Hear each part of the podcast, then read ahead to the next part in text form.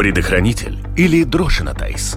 Новый подкаст латвийского радио, посвященный людям Украины и их сопротивлению российской агрессии. Мы будем рассказывать о войне важные вещи, которые зачастую не попадают в выпуски новостей. Полный выпуск подкаста на латышском языке выходит по четвергам и доступен на крупнейших подкаст-платформах и в мобильном приложении Латвийского радио – на русском языке будут доступны оригинальные записи интервью с героями эпизодов.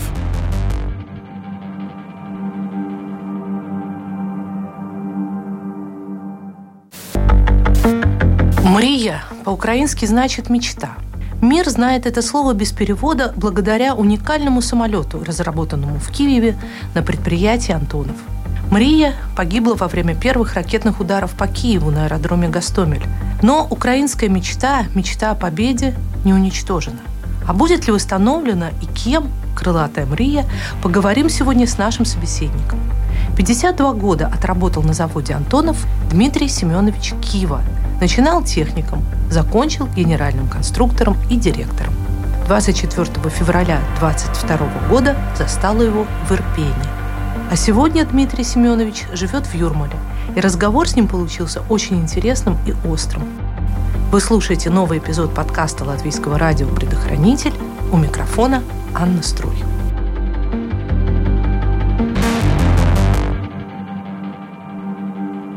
Давайте начнем с самого первого вопроса, который, наверное, интересует всех, кто а, следит за событиями в Украине. Судьба Мрии самый крупный самолет, гигант э, авиационной промышленности, легенда в буквальном смысле, мечта украинцев. В каком она сейчас состоянии? Откуда вы черпаете информацию об этом? Информацию черпаю из прямых источников, тех людей, которые там работают, непосредственно работали. Мрия уничтожена. И фактически восстановлению в таком виде, как есть, не подлежит. В то же время я не думаю, что ее нужно восстанавливать. Это и экономически, и технически нецелесообразно. Можно восстановить как символ, но слишком много это стоит денег. Если деньги есть, то можно модернизировать Ан-124 Руслана. И они, ну, чуть меньше, чем Рия, но сечение фюзеляжа у них тоже и у них две рампы. А Мрия, она создавалась как самолет для перевозки Бурана, это космический аппарат специально. И необходимости перевозки бурана уже нет, и никто его перевозить не будет. А специально строить Мрию вот в таком виде, как есть, в этом, считаю, нет необходимости. Если найдутся спонсоры или по репарации каким-то образом, то можно, но ее в таком виде, как есть, уже нельзя восстанавливать. Ее нужно модернизировать, заменить на ней двигатели, заменить бортовое оборудование, то есть современное поставить, потому что Мрия взлетела в 87 году или 88 даже году. Уже ж прошло много времени. Но вы сами летали на ней? Летал. Какое впечатление от этого? Да, ну, нормальное впечатление, замечательное. Я на ней как-то летел из Сингапура и до Киева. В Сингапуре была выставка, мы были на выставке, и я там на ней летал. Готовясь к передаче, я посмотрела, что писали вот Амрии, что было такое мнение, что было определенное предательство, почему этот самолет не был вывезен. Вы как-то можете эти, а, эту информацию провернуть, покомментировать? Я считаю, что это было действительно или глупость, или просто разгильдяйство, некомпетентность, прежде всего руководителей, которые в то время, их сняли с работы уже, которые в то время были. Дело в том, что э, на пяти двигателях она могла спокойно улететь, тем более, когда нужно было улететь, пустой самолет. Чего ему? Она так берет 250 тонн, а тут ничего. Один двигатель из шести. Тут свои. Но это связано было больше с растерянностью, наверное, вот э, руководство завода, командиров. Мне трудно сказать, но, возможно, это были и коллаборанты, которые хотели оставить ее. Ну, а вообще вот этот уровень коллаборантов, предателей, скажем так, э, может быть, достаточно много людей, которые все-таки по-прежнему ориентированы на Россию. Ну, может быть, сейчас они поменяли свое мнение, что называется, под обстрелами, но были ориентированы. Знаете, очень много людей, которые засланы из России. И специальные люди, которых там, они были как диверсанты в разных местах. И сейчас. Их сейчас ловят, их находят, за ними следят службы. Э, но то, что э, это было это в любой стране, любым народом и любой нации, такие люди есть. Хотим мы, не хотим.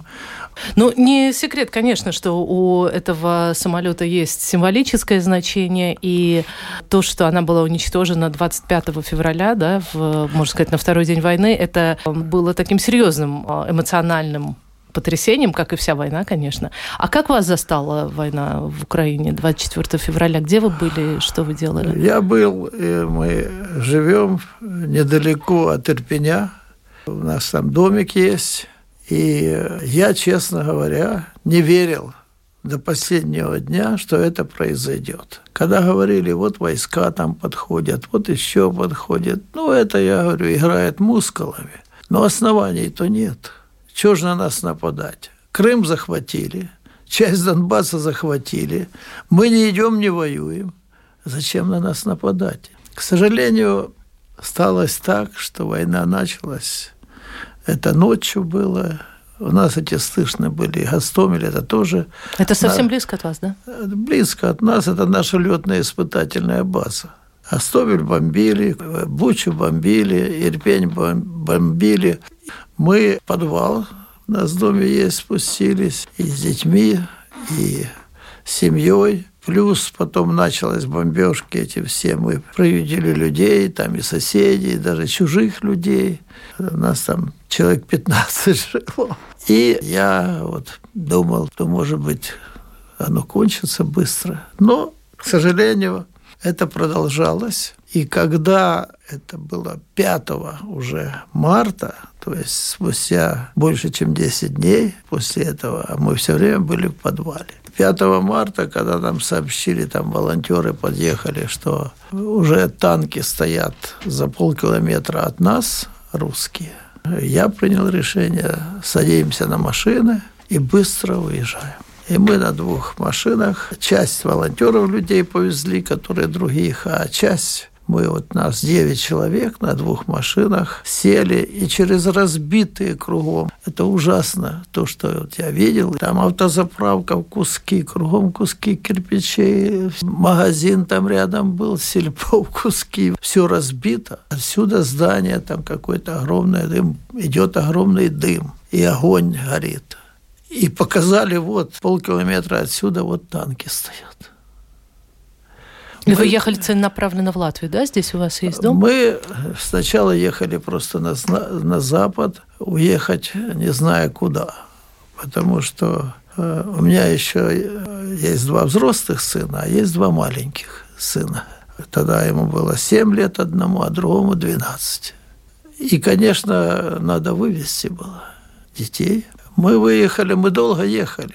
Мы сначала под Белую церковь, поехали в другую сторону, потому что кругом стреляли, кругом бомбили, объезжали блокпосты. Если так до Львова ехать, до границы за день, нет проблем доехать, то мы ехали трое суток, только до границы. Спали в машинах? Нет, я должен отметить, что нас прекрасно, чужие абсолютно люди, которые не знали, нас принимали, давали лучшие свои комнаты, давали свои помещения, а сами куда-то уходили к соседям. Даже приготовили, вот, говорит, вам борща приготовили. По дороге вы едете, и вы могли где-то остановиться? Нет, это мы заехали в Сквиру. Знакомых, знакомых, больше никаких отношений. Потом поехали со Сквиры, забыл этот городок, называется. А потом в Луцк, где тоже знакомые, знакомые, знакомых. Но везде нас принимали здорово. Везде люди как своим жертвовали, своим видели, видели, что это трудно, понимали все. Мы проехали таким образом три ночи до границы, а на следующий день уже мы пересекли границу. И когда мы в Польшу приехали, там тоже была ситуация. Я на машине за рулем, я тоже ехал, уснул. И э, побил столбы, там в кювет улетел. Ну, слава богу, все живы остались, все целые остались. А у меня много друзей в Польше. Я много работал с Польшей. Меня наградили такой наградой, как заслуженный работник промышленности Польши. В Польше выпущено э, более 10 тысяч наших самолетов Ан-2. Э, там около 300 самолетов Ан-28. Они сейчас выпускают М-28, назвали, но это наши самолеты, которые я в том числе лично являюсь и автором патента на самолет, он уже просрочен, давно уже, но в том числе много вложил. Второе, что у меня важно в Польше, что мой отец похоронен в Польше. Он погиб в 1945 году и похоронен в Польше Ченстахове. Есть Ченстахов, такой город, в котором известный монастырь, угу. Ченстаховская матка Боска, Матерь Божья Ченстаховска. И вот я даже в этом году был там, мы летали отсюда до Варшавы, из Варшавы на машине. Мы были на могиле отца, и зашли в костел этот знаменитый, где Матерь Божия. Вот это святое дело. Да, да, я вам скажу, они просто тоже поразило. Они узнали, что я туда еду. Человек восемь меня ожидало возле гостиницы. И мы вместе на кладбище поехали. Ну, в общем, так тепло и так... А кроме того, кроме этих людей, я же говорю, там в Варшаве люди, с которыми я давно-давно когда-то работал. Разбил машину, позвонил, они тут же мне дали на следующий день машину. И мы таким образом уже потом нас водитель довез. Мы, я решил уже ехать, хотя поляки там приглашали, я решил ехать в Латвию. И мы поехали в Латвию. Тут у вас есть имущество какое-то, да, дом? Да, у нас угу. есть тут небольшой домик. Мы его давно уже купили здесь. И мы таким образом нашли, нашли убежище. Нашли. Мы здесь редко бывали, честно говоря. Но я хочу сказать, что Латвия нас приняла очень гостеприимно, очень хорошо те люди, к которым мы обращались по каким-то вопросам, все очень, ну, просто приятно смотреть и слышать, насколько латыши хорошо относятся к нашему народу, потому что особенно, если они видели, что это украинцы, просто какие-то особые отношения, я бы сказал. А сейчас дети пошли учиться в школу, мы там по мере возможности работаем, жизнь продолжается. Главная наша задача и цель, и заслуги, которые мы считаем должны быть, это чтобы побыстрее кончилась война, и не просто кончилась, мы должны победить.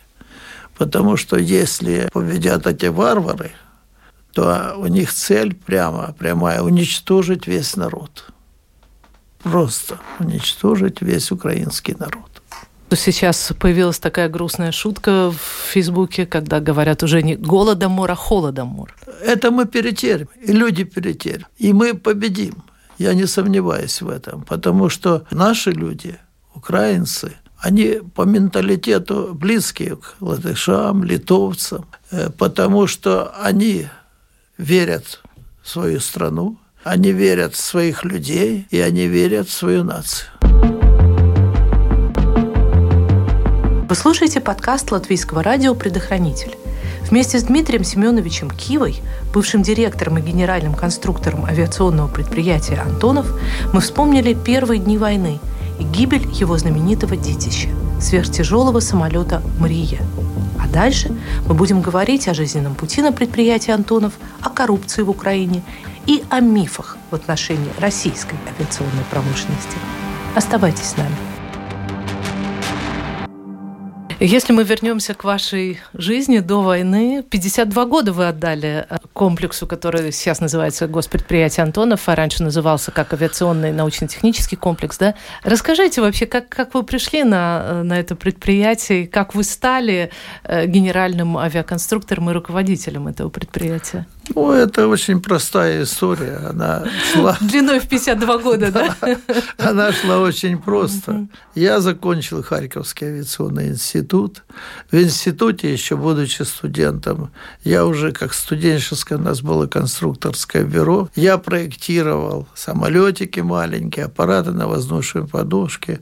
Там даже была авария, которую я мне перерубило живот и все. Но я выжил. А выжил потому, что я еще до этого занимался спортом. Я был мастером спорта по боксу. Поэтому, э, когда вот я заканчивал институт, э, Олег Консич пригласил вот студентов, которые работали... Это Антонов сам, да? Да, Антонов пригласил, которые работали именно в студенческом конструкторском бюро. У меня не было даже сомнений, я с удовольствием поехал. И а сам завод и расположен в Гастомеле, да? Сам завод не в Гастомеле, в Киеве. В Киеве. Расположен. В Гастомеле у нас летная испытательная база. Я приехал еще на практику как преддипломную, это было 64 год. Нас приняли на работу, и с того времени, от 64 года по 2016 год, я работал на предприятии. Начал я очень просто. Техником-конструктором, инженером-конструктором, ведущим конструктором. Потом Олег Анатольевич Антонов назначил меня своим заместителем по легким самолетам. А потом, когда, к сожалению, Олег Анатольевич ушел из этой жизни, но это был мой учитель. Это был, по-другому не могу сказать. Мы с ними в командировке ездили. И так, и домой он меня часто приглашал. И это было просто такое общение души. Поэтому когда Олег Ильич ушел, начали заниматься самолетом Ан-74, чтобы сертифицировать его. Э, меня тоже к моим маленьким самолетам добавили эту тематику Ан-72, Ан-74. Я стал руководить этими программами. Мы в итоге закончили, испытания провели, включая полет на Северный полюс. Я летал на нем на Северный. Но мы полетели на Северный полюс вокруг точки, вот верхней точки. Сделали три круга вокруг Земли и потом вернулись обратно. Это мы проверяли систему э, навигационную, систему, которая определяет место, потому что могли в другую сторону полететь. На южный полюс. Мы на Диксон. С Диксона летели туда. Мы могли полететь, извините, там, в Америку. После этого уже был вместо Олега Консеевича Петр Васильевич Балабуев. Он мне предложил стать его первым заместителем. Я стал руководить программами всех самолетов по технике. Интересная и огромная была программа. Это сертификация Ан-124 «Руслан» на соответствие нормам, требованиям гражданской авиации. Потом МРИА, мы сертифицировали Ан-225. Всем этим я был руководителем программ испытаний и сертификации вот всех этих самолетов. Ни один документ, ни один процесс по сертификации без меня не подписывался без, и не решался. А в 2005 году Петр Васильевич решил уйти, а меня рекомендовал министру на свое место назначить. И вот меня назначили генеральным конструктором, я был им до 2016 года. Скажите, а вот когда Украина стала независимой, все говорили, что украинская промышленность очень ориентированная на Россию, ну, грубо говоря, загнется что не будет никакой особой промышленности, раз не будет связи с Россией. Мы это, кстати, в Латвии часто слышали. Развивалась эта промышленность? Были ли украинские, ну, скажем, в вашей области самостоятельные достижения, решения? Мы были, мы развивались, но, к сожалению, мы неправильно многие вещи понимали. Это я скажу откровенно. У нас была не та психология, не то мышление, не та философия, чтобы понимать то, что творится. Мы думали и шли, потому что нам так внедряли, что у нас самое лучшее, что мы всех опережаем, как и сейчас у людей, там у них это говорят. Но тем не менее, мы же создавали лучшие самолеты. Мы, работали, мы много работали с Китаем, мы по пяти программам разным с Китаем работали. Мы очень много работали с Польшей, с Ираном той же мы запустили производство самолет, с Саудовской Аравией мы сделали для них самолет. То есть мы работали с разными партнерами, хотя с Россией тоже. Это объективно. И, кстати, в России много людей порядочных, особенно среди специалистов, которые не занимаются политикой, а техникой. И мы обсуждали и решали вопросы техники. Да, мы развивались. Да, у нас, к сожалению, мы неправильному пути шли. Я убежден вот после размышлений, после осмысливания то, что произошло, я убежден, что нам нужно работать сегодня с западными странами, с западными партнерами. Потому что я вот написал там статью о состоянии российской промышленности. Она отстает по всем направлениям. И военная, и авиация, и ракеты – по материалам, по технологиям, по всему. Они говорят только, кичатся, что лучше. Я даже написал, что было совещание, вице-премьер проводил, а меня приглашали, потому что я был еще в то время председателем наблюдательного совета совместно украинской авиационной и российской авиационной промышленности. И я видел, что выступали директора институтов крупных ЦАГИ по двигателям, по материалам, по технологиям, по оборудованию. И все говорили в ужасе. Они объективно говорили. Как на самом деле миллиарды нужно, чтобы нам отставание, уйти от отставания. Я это сам слышал. Хотя, объективно говоря, я и сам это видел. Но это касается, наверное, гражданской все-таки авиации больше. Не а только гражданской. Вот все-таки сейчас очень многие люди, потребители российских э, телеканалов, сейчас э, каналов в интернете, все-таки повторяют, у России самое сильное вооружение, самое лучшее. Украина э, не справится, даже поставки западного вооружения не спасут. Вы так не считаете? Я, я не считаю, мало того скажу прямо, это ложь. А может быть не ложь, Пропаганда. просто людей им вбили это в мозги, и они это повторяют. Реально, реально. Я вот говорил, что я написал даже об этом. В материалах они отстают. В технологиях они отстают. В конструкциях отстают. И почем отстают? По многим основным параметрам. В ракетах отстают. Почему они ракеты не могут попасть? Туда, куда надо, а на улицу падают эти ракеты, потому что у них нет точных систем наведения, у них нет современной электроники. Даже та электроника, которую, вот я знаю, у меня друзья были директора институтов, которые делали российскую электронику, они говорят, мы покупаем, а часть отдаем военным, чтобы на военные программы включить а покупаем как для гражданских. Ваш уход в 2016 был связан, в общем-то, с политическим решением? руководства страны Украины? Ну, это не политический. Потому что Яценюк и Порошенко, они особенно политикой не занимались. Они занимались тем, как набивать себе карманы. Несмотря на всю оранжевую революцию? Несмотря на все и несмотря... Они сначала от меня потребовали денег через оборонпром, там, через все, чтобы им там перечисляли огромные деньги. На что, на партию или на что? Я не знаю на что, но по каким-то туда, к ним, в оборонпром. Я отказался. А предприятие ведь государственное, да? Государственное угу. предприятие. Я отказался. Потом они еще принимали меры, а у нас был крупный контракт с Азербайджаном и с э, Китаем в то время. Они хотели с этого, по-видимому, потому что тут я деликатно должен сказать, по-видимому, хотели с этого иметь, ну, как мне говорили, потому что я в Азербайджане работал пять лет, что они хотели на этом иметь сотни миллионов зелени. Угу. Поэтому Поэтому это было не политическое решение. Но э, самое печальное, что я ушел в 2016 году с фирмы «Беда». После меня было семь руководителей. Не выпущено ни одного самолета и не спроектировано ни одного самолета. До меня было Антонов, Балавуев, Кива. Все. Три человека было. Это за, ну, да, посчитайте, с 46 по 16, 16 год. год. За 70 лет. А тут за 7 лет 7 руководителей. И ничего не сделано. Так это что? Потому что поставили руководить людей никакого отношения к авиации не имеющих.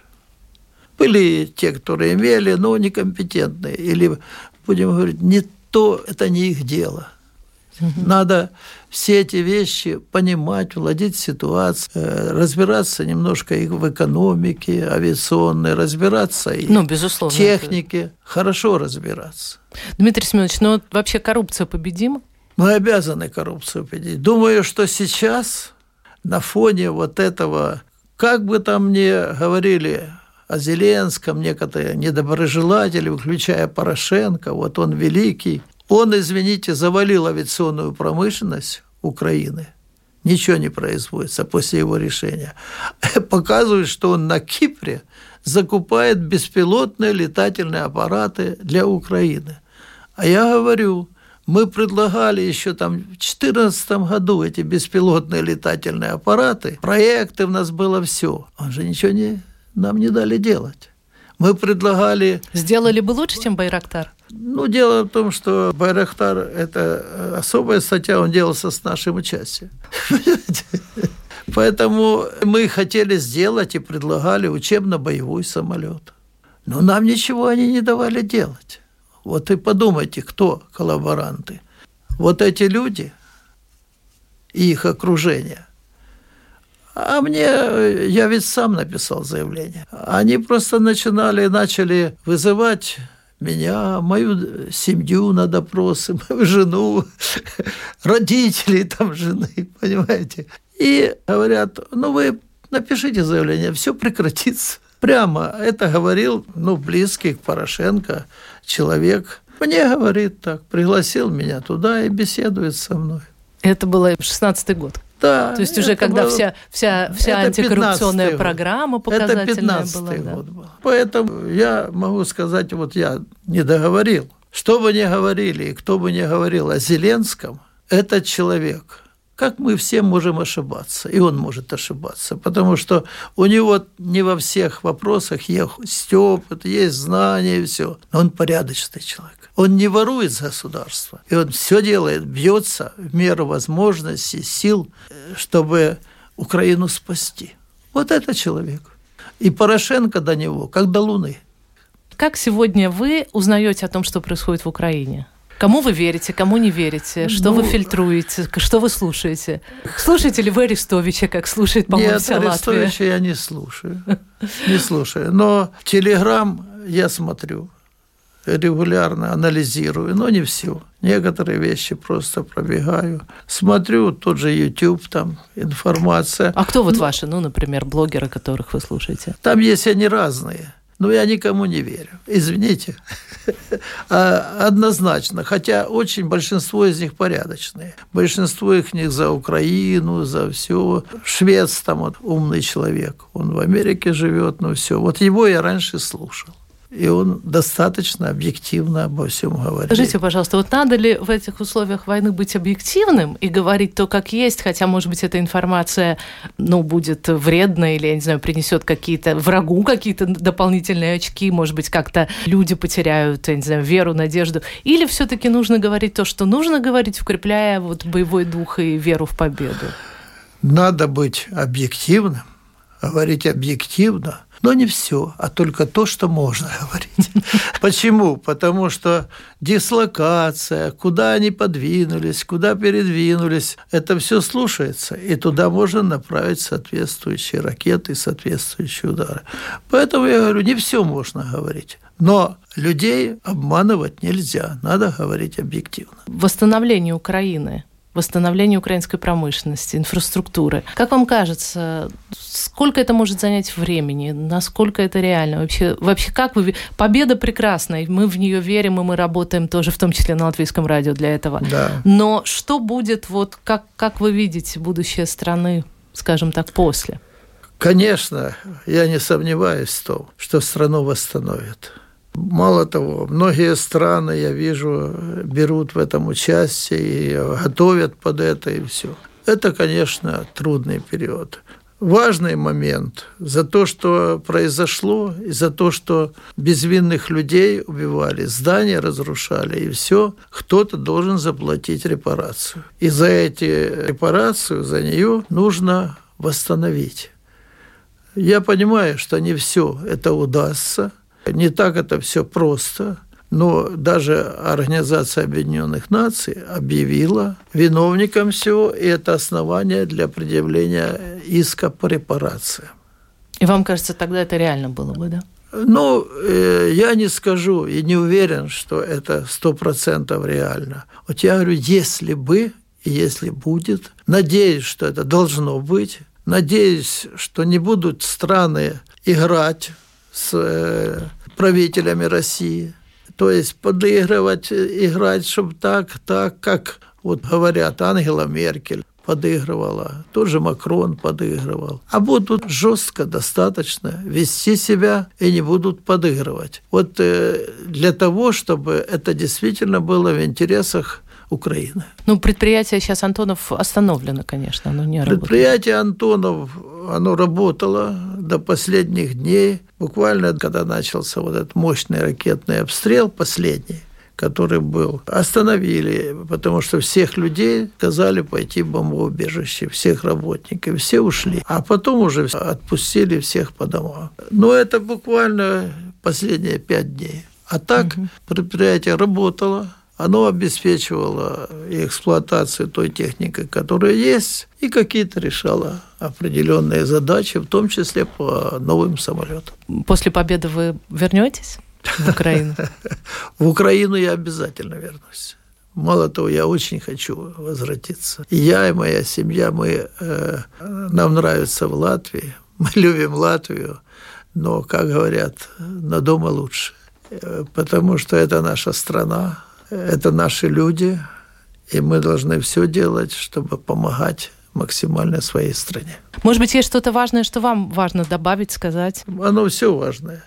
Я бы вам много чего рассказал. Вы слушали интервью с украинским авиаконструктором Дмитрием Семеновичем Кивой. С ним беседовала журналист Латвийского радио 4 Анна Стру.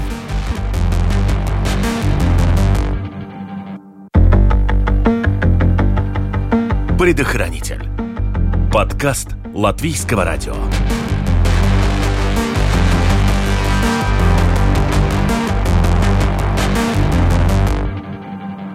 Подпишись, чтобы не пропустить следующий эпизод.